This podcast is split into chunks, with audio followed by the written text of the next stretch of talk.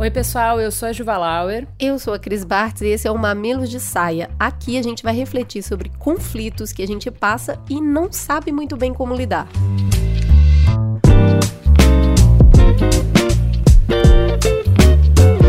Sabe aquelas conversas difíceis que cruzam o nosso caminho, complicam a vida e por causa disso a gente fica tentando fugir? Então, pessoal, a treta hoje é uma incompatibilidade de planos.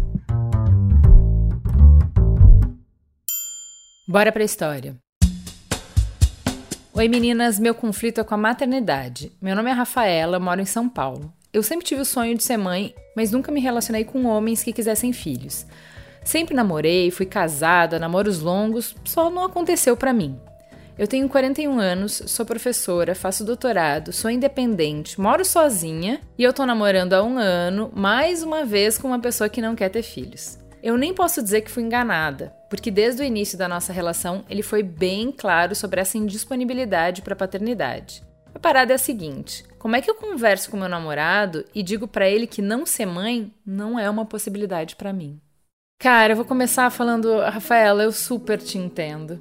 Porque para cada uma de nós, o relógio biológico toca de um jeito diferente. Claro que vai ter mulher que nem vai escutar, nunca nem ouviu falar desse tal de relógio biológico, que loucura é essa?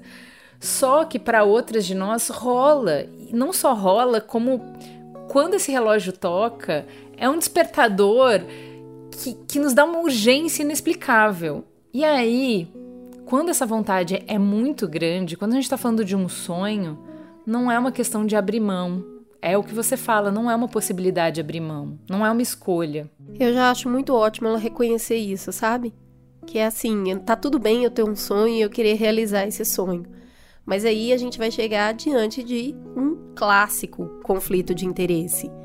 E aí eu queria pegar bastante essa palavra conflito. Porque se a gente olhar para ela e encarar como briga, bom, numa briga, o outro é o quê? Inimigo, né?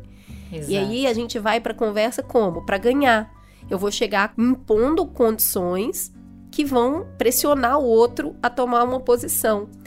E aí não vai importar se é argumento, se é na pressão, a postura, a intenção é uma intenção de briga. Só que não precisa ser assim, mesmo que vocês queiram coisas radicalmente diferentes.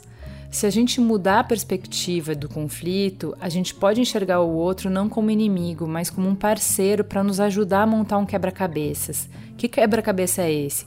Um quebra-cabeça que equilibra desejos e limitações. Como é que a gente monta uma figura única com todo esse monte de coisa?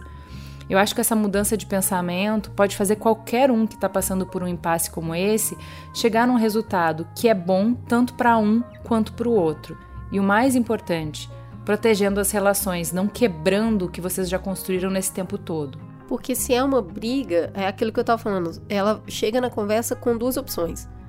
Ou o cara aceita ter o filho com ela, ou eles vão terminar. Agora, isso que você tá falando de montar junto um quebra-cabeça, chamar pra dupla ali para montar isso, e o outro não é inimigo. Né? Eles vão virar o quê? Parceiro tentando resolver essa equação o objetivo deixa de ser ganhar e passa a ser ir para um acordo que seja justo, que seja minimamente vantajoso para os dois.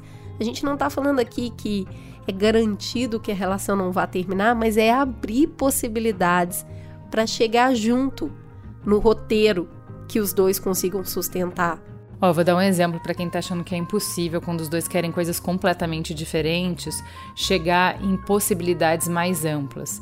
Ela pode dizer assim, ó: Eu te amo, eu tô muito feliz com essa relação, só que eu acho que a gente chegou numa encruzilhada. Eu sei que você não quer ter filhos, só que eu quero muito.